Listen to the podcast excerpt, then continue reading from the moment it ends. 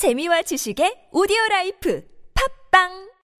동안이냐 노안이냐를 결정짓는 것? 머리숱? 대한민국 대표 탈모 전문 기업은? 해온수 13만의 탈모닷컴? 탈모닷컴에서 직접 개발한 프로페셔널 탈모 방지 샴푸는? TS 샴푸! 늘어진 두피 모공을 꽉! 단 한 올의 모발까지 꽉! 사용할수록 풍성해지는 나의 모발! 이제 탈모 고민 끝! TS 샴푸! 네, 오늘 본문 출애굽기 1장 1절에서 22절입니다. 예, 먼저 1절에서 7절 번갈아 읽겠습니다. 야곱과 함께 각각 자기 가족을 데리고 애굽에 이른 이스라엘 아들들의 이름은 이러하니 르벤과 시몬과 레위와 유다와 이사갈과 이사갈과 스불론과 베냐민과 야곱의 허리에서 나온 사람이 모두 70이여 요셉은 애굽에 있었더라. 이스라엘 제소는 생육하고 불어나 번성하고 매우 강하여 온 땅에 가득하게 되었더라. 아멘. 자, 이제 야곱 일가 이스라엘 백성은요, 하나님의 수정된 뜻이죠. 원래는 애굽으로 가는 것은 하나님의 뜻이 아니었습니다. 가나안 땅에 계속 머물려 사는 것이 하나님의 뜻이었는데, 인간의 죄악에 의해서 이제 하나님의 뜻이 수정되었어요. 그래서 가나안 땅에서 나오게 되었어요. 그리고 바로 세상 제국으로 거처를 옮기게 되었죠. 이곳에서 이제 이스라엘 백성은 하나님께서 부여하신 사명을 행해야 할 숙제가 부여된 것입니다. 5절 후반부를 보면 요셉은 애굽에 있었더라 라고 나옵니다. 예. 그러니까 이것이 중요하죠. 요셉이 애굽에 있었기 때문에 이들은 이 사명을 애굽에서 행할 수가 있고 성취할 수가 있죠. 이것은 요셉이 예표하는 그리스도와 함께라면 우리는 이 사명을 행할 수 있다, 성취할 수 있다라는 사실을 말해주고 있습니다. 그리고 7절은요. 바로 이스라엘 자손의 생육하고 번성함을 말하고 있어요. 예, 이것은 창세기 때에도 바로 이 미션이 주어졌던 것처럼 신약 때에도 동일하죠. 우리의 사명은 하나님을 경외하는 자들 많이 양산하는 것임을 우리는 알게 됩니다. 이 일을 우리가 그리스도와 함께 하고 있는 것이죠. 그러므로 하나님을 경외하는 우리들이 해야 할 일은, 그리스도와 함께 해야 할 일은 무엇입니까? 바로 이 험하디 험한 세상에서 세상의 위협과 압박에도 불구하고 믿는 자들을 계속해서 양산하는 일, 우리의 유일한 비전이며 미션입니다. 이것을 하기 위하여 하나님께서 우리를 이 땅에 보내주신 것이죠. 한편 6절을 보겠습니다. 6절, 요셉과 그의 모든 형제와 그 시대의 사람들이 다 죽었고, 요셉과 같은 이 족장들이 한 시대씩을 풍미했어요. 그 시대마다 이들은 하나님의 관심을 한 몸에 받았어요. 이들은 영원할 것만 같았어요. 그렇지만 이런 위대한 족장들의 활약, 이들의 영광은 오직 한 시대씩만은 풍미하고 죽어갔을 뿐이죠. 그리고 그 다음 시대는 또 다른 구속사의 영웅들이 하나님의 이 역사를 이어나감을 우리는 보게 됩니다. 자, 이것은요, 사람으로서는 영원할 것과 기념할 것이 없다는 거죠. 오직 그리스도의 영광에 기여하며 그리스도를 향하며 그리스도를 위한 삶만이 영원한 의미와 가치를 지니는 것임을 우리는 알아야 할 것입니다. 그러니 모든 자들은요, 마땅히 자기를 존귀케 하고 자기를 복되게 하기 위해서 살면 안 돼요. 그죠? 당연하죠. 자신이 얼마나 존귀하며 자신이 얼마나 복된 존재라고 우리가 그것을 위해서 살겠습니까? 우리의 삶은 오직 영원하신 그리스도를 존귀케 하고 그분을 영광되게 함으로, 다만 그분의 영광 안에 들어가는 그 방식으로 우리가 복된 자가 되는 것이죠. 많은 자들이요, 그리스도와 하나님을 영광되게 하는 일을 하기 위해서 자신을 십자가에 못 박지 않았음에도 존귀한 자 취급을 받으려 해요. 바로 그러한 잘못된 시도에서 시험에 드는 일이 일어나고 있음을 알아야 합니다. 우리가 그리스도의 영광, 우리가 존귀한 자라 칭함을 받기 위해서는 반드시 자기를 부인하는, 그리스도의 십자가 함께 못 박히는 그 일이 있어야 합니다. 그 일이 있지 않고 자기를 존귀한 자라 여겨주기를 바라고 존중받기를 원하고, 그것은요, 그냥 자라는 이름의 바로 그 모습일 뿐이죠. 자, 한편 7절을 보면요. 이 요셉이 의미하는 바 그리스도의 보활에서는요. 비록 사단이 지배하는 이 세상에서도 믿는 자들이 생육하고 번성할 수 있음을 우리는 알게 됩니다. 우리는 포기할 게 아니에요. 이 일은 반드시 일어납니다. 그러니 우리는 혼자만이 아닙니다. 그래서 힘을 내야 해요. 그런데 자칫 착각에 빠지기 쉬운 것은 일반 애국 사람들 있잖아요. 주변 사람들, 일반인들 보면서 혼자뿐인 줄 알고 착각할 수 있다는 거예요. 그래서 엘리야처럼요. 너무 고독해하고 우울해할 수 있어요. 아니에요. 자기가 보는 사람들은 그런 사람들밖에 없으니까 나 혼자뿐이네. 막 괴롭고 막 외롭고 그러네. 아니에요. 있어요, 딴 데. 근데 이제 일반 시장엔 없어. 일반 회사에는 없어요. 있어봤자 1,000명 중에 1명 있지. 그러면서 너무 외롭네 그러지 마시고 찾아가 봐요. 있어요. 아주 그냥 새 속에 물들지 아니하고 오직 복음을 위하여 인생을 내던지는 사람들이 있어요. 얼마나 아름답고 좋은지 몰라요. 거기 가면 스트레스도 안 받아. 그런데 이제 오아시스 같은 데를 좀 찾아가 봐요. 제가 항상 정죄하는 것 같지만 그렇지 않습니다. 그런 데 가면 같이 기뻐하고요. 같이 즐거워하고 그래요. 정말 귀하다. 정말 감사하다. 이런 말 하고 그래요. 얼마나 스트레스 안 받고 그런지 몰라요. 그런 데 가면. 그래서요.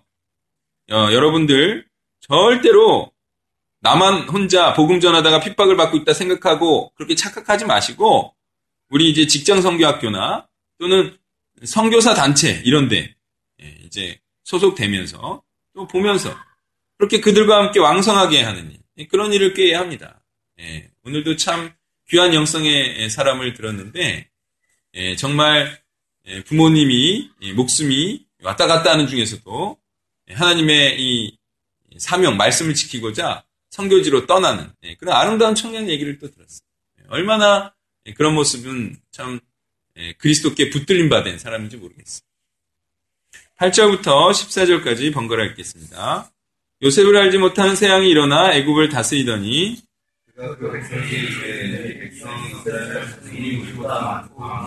자, 우리가 그들에게 대하여 지혜롭게 하자. 두렵건대 그들이 더 많게 되면 전쟁이 일어날 때 우리 대적과 합하여 우리가 싸우고 이 땅에서 나갈까 하노라 하고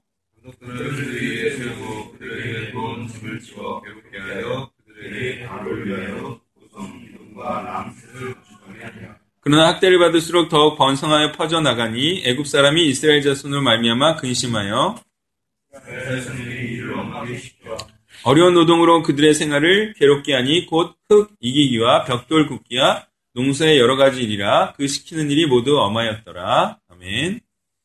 자, 이 요셉을 알지 못하는 새왕. 이 새왕에 대해서는 세속 역사를 통해서 새 왕조의 출현으로 추론을 하죠. 그러니까 셈족 계통의 이 이스라엘 족속과 같은 셈족 계통의 힉소스 왕조를 몰아내고 새롭게 등장한 제18대 애굽 왕조를로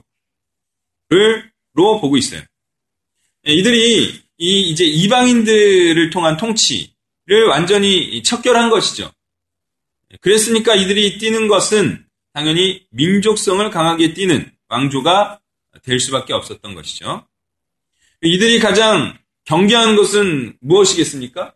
당연히 이방 민족들에 의한 다시 지배가 일어날 것에 대한 경계심이겠죠.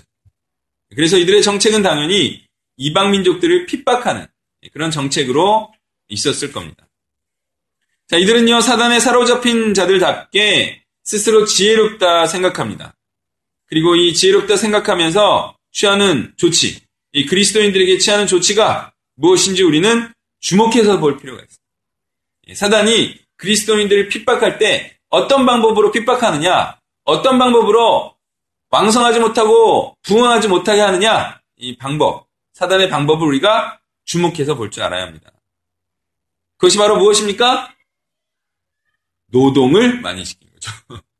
노동을 많이 시키는 거예요. 일을 막 죽어라 시키면 부흥하지 못할 것이니까. 자, 이들이 두려워하는 것, 예, 그것은 무엇입니까? 이 노동력이 세상에 이바지해야 할, 세상 제국에 이바지해야 할 노동력이 하나님 나라를 위한 사역으로 빠져나가는 것을 극히 경계하는 거예요. 그러면 더 왕성해지잖아요. 하나님 나라를 확장시키고 제자를 양산하고 하나님을 경외하는 자들 많이 양산시키면 이들의 세력이 커지고 그러면 더더군다나 세력이 사단의 세력이 축소되니까 하나님 나라를 확장하지 못하도록 이들이 하는 조치는 사역을 하지 못하도록 노동을 부과하는 것이죠. 자, 그렇게 되면 이들의 노동력이 세상의 발전에는 이바지 하지 못하게 돼요. 그러니까 하나님 나라에 이들의 노동력이 빠져나가 버리면 왕성하게 하는 일에 이들이 많이 이렇게 투자가 되면 이제 세상의 발전에는 이바지하지 못해요. 그러니까 애굽의 발전에 저해가 되는 거죠. 어쩔 수 없어요. 하나님 일을 많이 하면 세상 일을 많이 못하게 되는 거죠. 당연한 일이죠. 어떻게 두 개를 다 잘할 수 있겠습니까? 하나를 얻을 것 같으면 하나를 포기해야죠. 두 개를 잘하려고 하면서 이게 사단이 끼는 거예요. 자, 그리고 그렇게 자신이 원하는 노동력으로 이용하지 못한다는 것은 자신들을 이롭게 하지 못하는 자들이 될까봐 이들은 지극히 경계를 하고 있어요. 자, 그래서 11절부터 14절을 통해서 알 수 있는 중요한 진리가 있어요. 그것은 무엇이냐면 사단과 세상은 그리스도인들을 괴롭게 한다는 거예요. 예, 사단과 세상은요, 그리스도인을 괴롭게 합니다. 못 살게 해요. 그런데 그 괴로움은 노동을 시키는 것이라는 거예요. 그리고 노동을 하지 않으면 죽이겠다라는 협박, 그리고 압박인 것이죠. 그러나 그리스도인이 해야 할 것은 그 모든 압박을 이기고 노동이 아닌 무엇의 자리로 나아가야 합니까?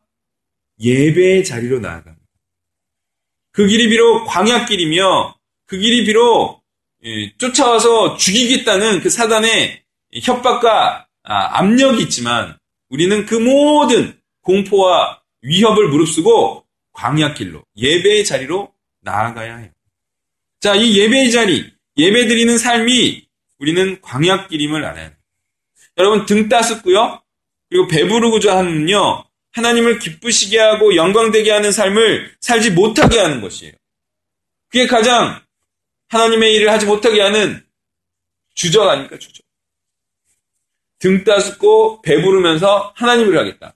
남들처럼 돈 받을 거 다 받으면서 하나님을 하겠다. 아, 이거 못하는 거예요. 못하는 거. 그렇게 될 것 같으면 우리가 세상 일을 해야 됩니다. 왜냐하면 세상 일은 돈을 벌어다 주는 일이요. 우리는 돈이 아니라 사람을 버는 일이기 때문이죠. 세상이 주는 혜택을 과감히 물리치는 자에게 사역과 사명의 천국길을 내딛게 되는 일이 일어날 것입니다. 하나님은 그런 믿음을 보시죠. 그런 믿음의 행위를 보시는 거예요. 네가 풍요의 신을 섬길 것이냐 아니면 그냥 담대하게 내 말씀을 섬길 것이냐. 자, 우리가 그런 삶을 살려고 할 때 또한 사단은 극렬하게 반응할 것입니다. 아시겠습니까? 그러한 삶을 살려고 할 때 사단은 놓아주지 않으려고 극렬하게 반응할 거예요. 왜 월급을 놓느냐? 극렬하게 반응합니다. 예. 누구를 통해서? 사단에 사로잡힌 자들을 통해서. 다른 말로는 돈을 좋아하는 자들을 통해서 극렬하게 반응할 겁니다. 그것은 참 그리스도인들의 노동에서 벗어나려는 성향과 삶으로 예배드리려는 성향 때문에 그런 서로 간의 갈등, 또 사단에 사로잡힌 자들의 극렬한 방해, 이것이 있을 것입니다. 그리고 참 그리스도인이라면 마땅히 이런 성향들로 인해서 세상에서 고난과 핍박을 받아야 함을 우리는 알아야 합니다. 세상 사람들처럼 우리가 노동을 좋아하겠습니까? 우리가 그것을 통하여 어떤 성취감을 맛보겠습니까? 아니요. 그런 건 허탈할 뿐이에요. 망해버릴 세상과 함께 우리가 그거에 발전을 취하다가 그것과 함께 우리가 몰락하고 허무함을 맛보게 해요? 그렇지 않습니다. 우리는 영원한 하나님 나라를 추구해야죠. 영원한 그리스도와 함께 연합된 그 영혼을 추구하며 하나님을 기쁘시게 하는 바로 그날을 우리가 꿈꾸며 소망하며 살아야 합니다. 그런데 사단이 그리 어리석지는 않은 자이지 않습니까? 그런데 분명히 그리스도인들에게 일을 막 더 시키면 당연히 그 괴로움 때문에 그 노동과 업무에서 벗어나려는 경향을 띠게 된다는 사실을 알지 못하는 것일까요? 사단이 그렇게 어리석을까요? 그런데요, 사단이 생각보다 어리석지 않습니다. 오히려 지혜롭죠. 그것은 아마도 이게 더 효과적이라고 생각하는 것 같아요. 그러니까 다른 생각을 할 시간을 주지 않는 거예요. 하나님을 묵상할 시간을 주지 않는 거예요. 이것이 더 효과가 좋겠다라고 생각한 것 같아요. 실제로 어때요? 이런 사단의 조치는 굉장한 효과를 불러일으키고 있어요.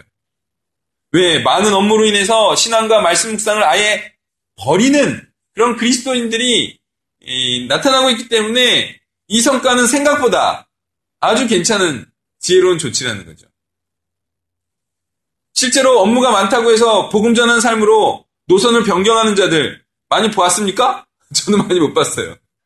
오히려 업무가 많아지면 말씀 묵상을 안 하고 복음을 안 전하는 쪽으로 가지, 아, 일이 많아, 나는 이거 버리고 복음 전하는 사람을 살래, 나 이런 사람 많이 못 봤다 이거예요. 생각보다 사단은 지혜로운 거죠. 아마 임상 실험도 많이 했을지도 모르겠어요.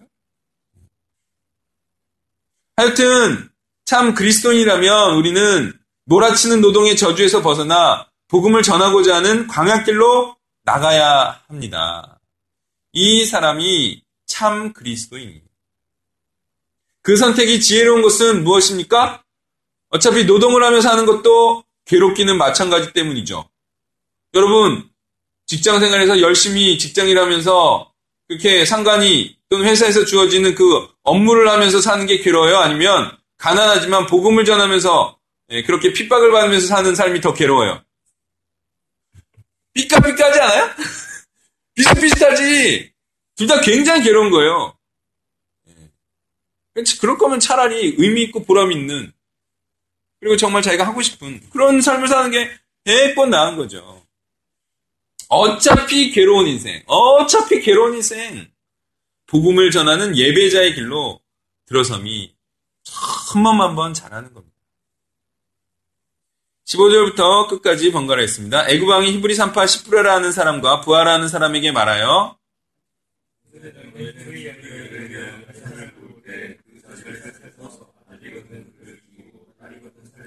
그러나 산파들이 하나님을 두려워하여 애굽왕의 명령을 어기고 남자 아기들을 살린지라.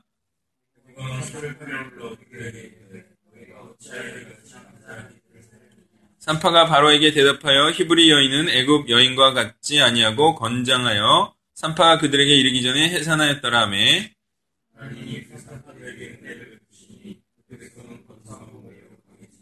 그 산파들은 하나님을 경외하였으므로 하나님이 그들의 집안을 흥왕하게 하신지라.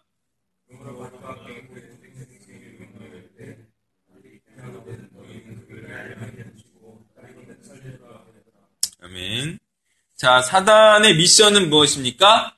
사단의 미션은 당연히 거듭나지 못하게 하는 것이죠. 새로운 피조물이 되지 못하게 하는 것이에요. 그리고 하나님을 경외하는 자가 하는 일이란 바로 이 거듭나게 하는 일을 돕는 일이다. 이것이 하나님을 경외하는 자가 하는 일이라는 거예요. 자, 이제 사단은 이렇게 생각합니다. 자신이 육적인 생명, 목숨줄을 쥐고 있으니까 모든 자들이 자신의 말을 따를 것이라 생각하죠. 실제로 대부분의 사람은 이런 사단의 통치에 굴복합니다. 목숨줄을 쥐고 있잖아요. 내가 너를 죽일 거야. 내가 돈을 주지 않을 거야. 이거 다 굴복하거든요. 근데 굴복하지 않는 자들이 있어요. 그 자들은 바로 자신의 목숨보다 하나님의 말씀을 더 중시 여기는 자들이죠. 그 자들은 세상 권세자의 말들보다 하나님 말씀에, 하나님의 뜻에 부합하는 일을 하는 자들이에요. 세상 권세자들은 이걸 몰라요. 다 자기 말을 잘 따르는 줄 알아요.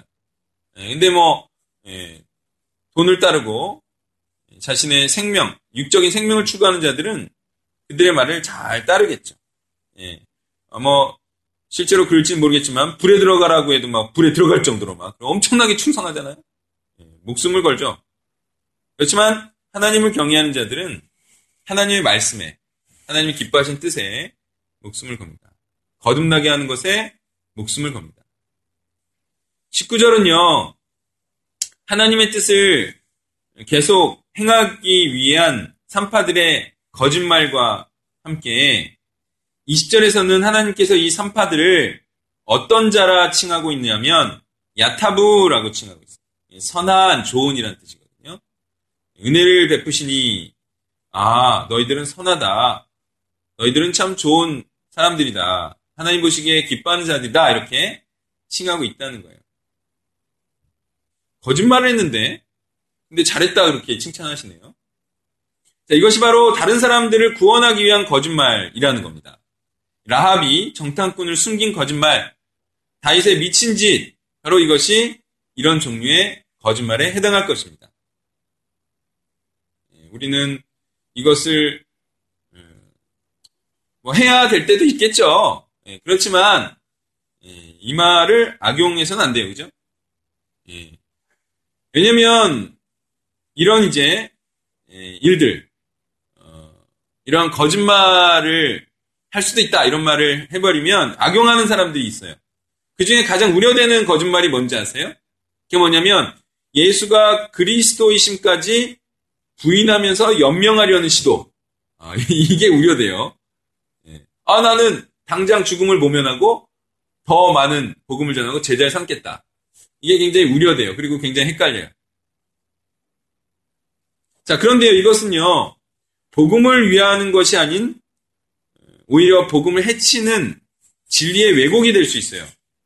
진리에 대한 거짓이 될 수 있기 때문에 이것은 옳지 못하다고 볼 일이에요. 그리고 진리보다 목숨을 더 소중히 하는 것임에도 아니라고 악용되면서요. 하나님 앞에 진리를 위해 목숨을 바치는 증명행위를 오히려 어리석은 것으로 만들 수 있는 것이기 때문에 이런 종류의 적용은 좀 경계해야 될 것으로 보입니다. 그래도 어쨌든 이렇게 다른 사람을 살리기 위한, 다른 사람에게 복음을 전하기 위한, 그래서 그들에게 생명이 있게 하기 위한 이런 행, 이런기 위한 거짓말, 그죠? 선교사들이 거짓말하고 잠입하는 거 아닙니까? 그죠? 사업한다 그러고 나서 사실은 뭐예요? 가서 복음 전하고 제사 전하는. 그러니까 그런 거짓말은 성경적이라는 거죠. 아, 하나님, 야, 잘하고 있다. 이렇게 하신다는 거예요. 그러니까 그런 거는 좋은 것이다라고 봐야 된다는 거죠.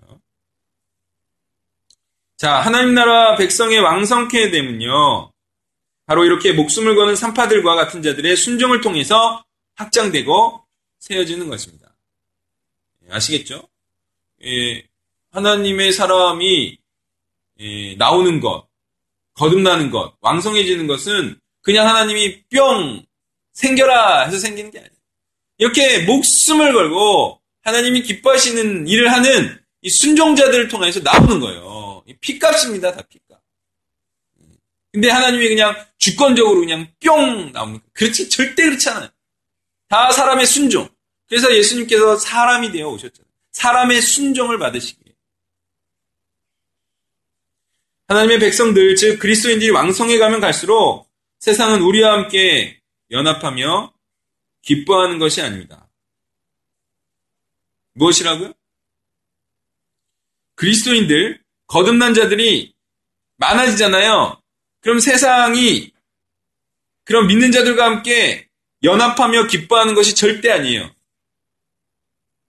어떻게 합니까? 세상은 더욱 극렬하게 죽이려는 심한 조치를 취하죠. 절대적으로 반대합니다. 이 거듭나게 하는 일. 세상은 절대적으로 반대합니다. 그런데 보세요. 교회가 무슨 일을 하는데 세상에 전혀 위협이 되지 못해요. 또 세상이 싫어하지가 않아. 막 잘하라고 막 부추겨. 그건 이미 하나님의 일이 아닌 거예요. 또 신우회가 회사의 수익에 지장을 초래할 이유가 전혀 없다면 어때요? 당연히 세상과 회사는 그런 교회와 신우회를 죽이려 들 필요가 없겠죠. 그런지 신우회가 신우회로서의 역할, 그리스도인으로의 역할을 하지 못한다는 징표예요. 뜨겁게 복음을 전하며 제자를 삼으면 어디로부터 제재 조치가 임한다? 회장님이 제재 조치를 취합니다. 일하지 않고 자꾸 그런 일 한다. 그죠? 우리의 노동력을 뺏어가려는구나. 신우회장을 불러가지고 경고 조치를 하고 내가 너 죽일 거야. 너 자를 거야. 이렇게 된다니까요. 그게 원리야. 그게 이치예요. 물론 이제 몰래 하다가 오랫동안 안 들킬 수는 있겠죠. 이제 들키면 끝나는 거예요. 들키면 그때부터는 전쟁이에요. 그때는 뭐 어떻게 해서든 계속 하려고 버텨야겠죠. 자, 노동에서 벗어나려는 시도가 없는 기독교는 참 예배드림을 알지 못하는 기독교예요. 그죠? 참 예배로 나아가는 삶은 반드시 이런 노동력을 차고 벗어나는 일이 있어야 되는 거예요. 세상에서 실현받을 것이 없는 세상에 기여하고 영합된 그런 기독교는 비기독교일 뿐입니다. 그러니 어쨌든 잘 준비하여서 참 예배자로 서는 자들이 되시기를 축원합니다. 예, 잘 준비하세요. 그래서 그 노동의 함정에서 벗어나세요. 잘 준비해서 내가 광야길로 나아가 이제 하나님을 섬기는 삶을 살겠습니다. 내가 하나님이 기뻐하시는 그 미션, 많은 믿는 자들을 바로 천국 땅으로 인도하며 마침내 하나님께서 기뻐하시는 그 광야의 삶을 다 마치고 내가 하나님께 모든 것을 드렸습니다. 내가 모든 희생을 예수 그리스도와 함께 치렀습니다. 그런 고백을 하시기를 부탁드립니다.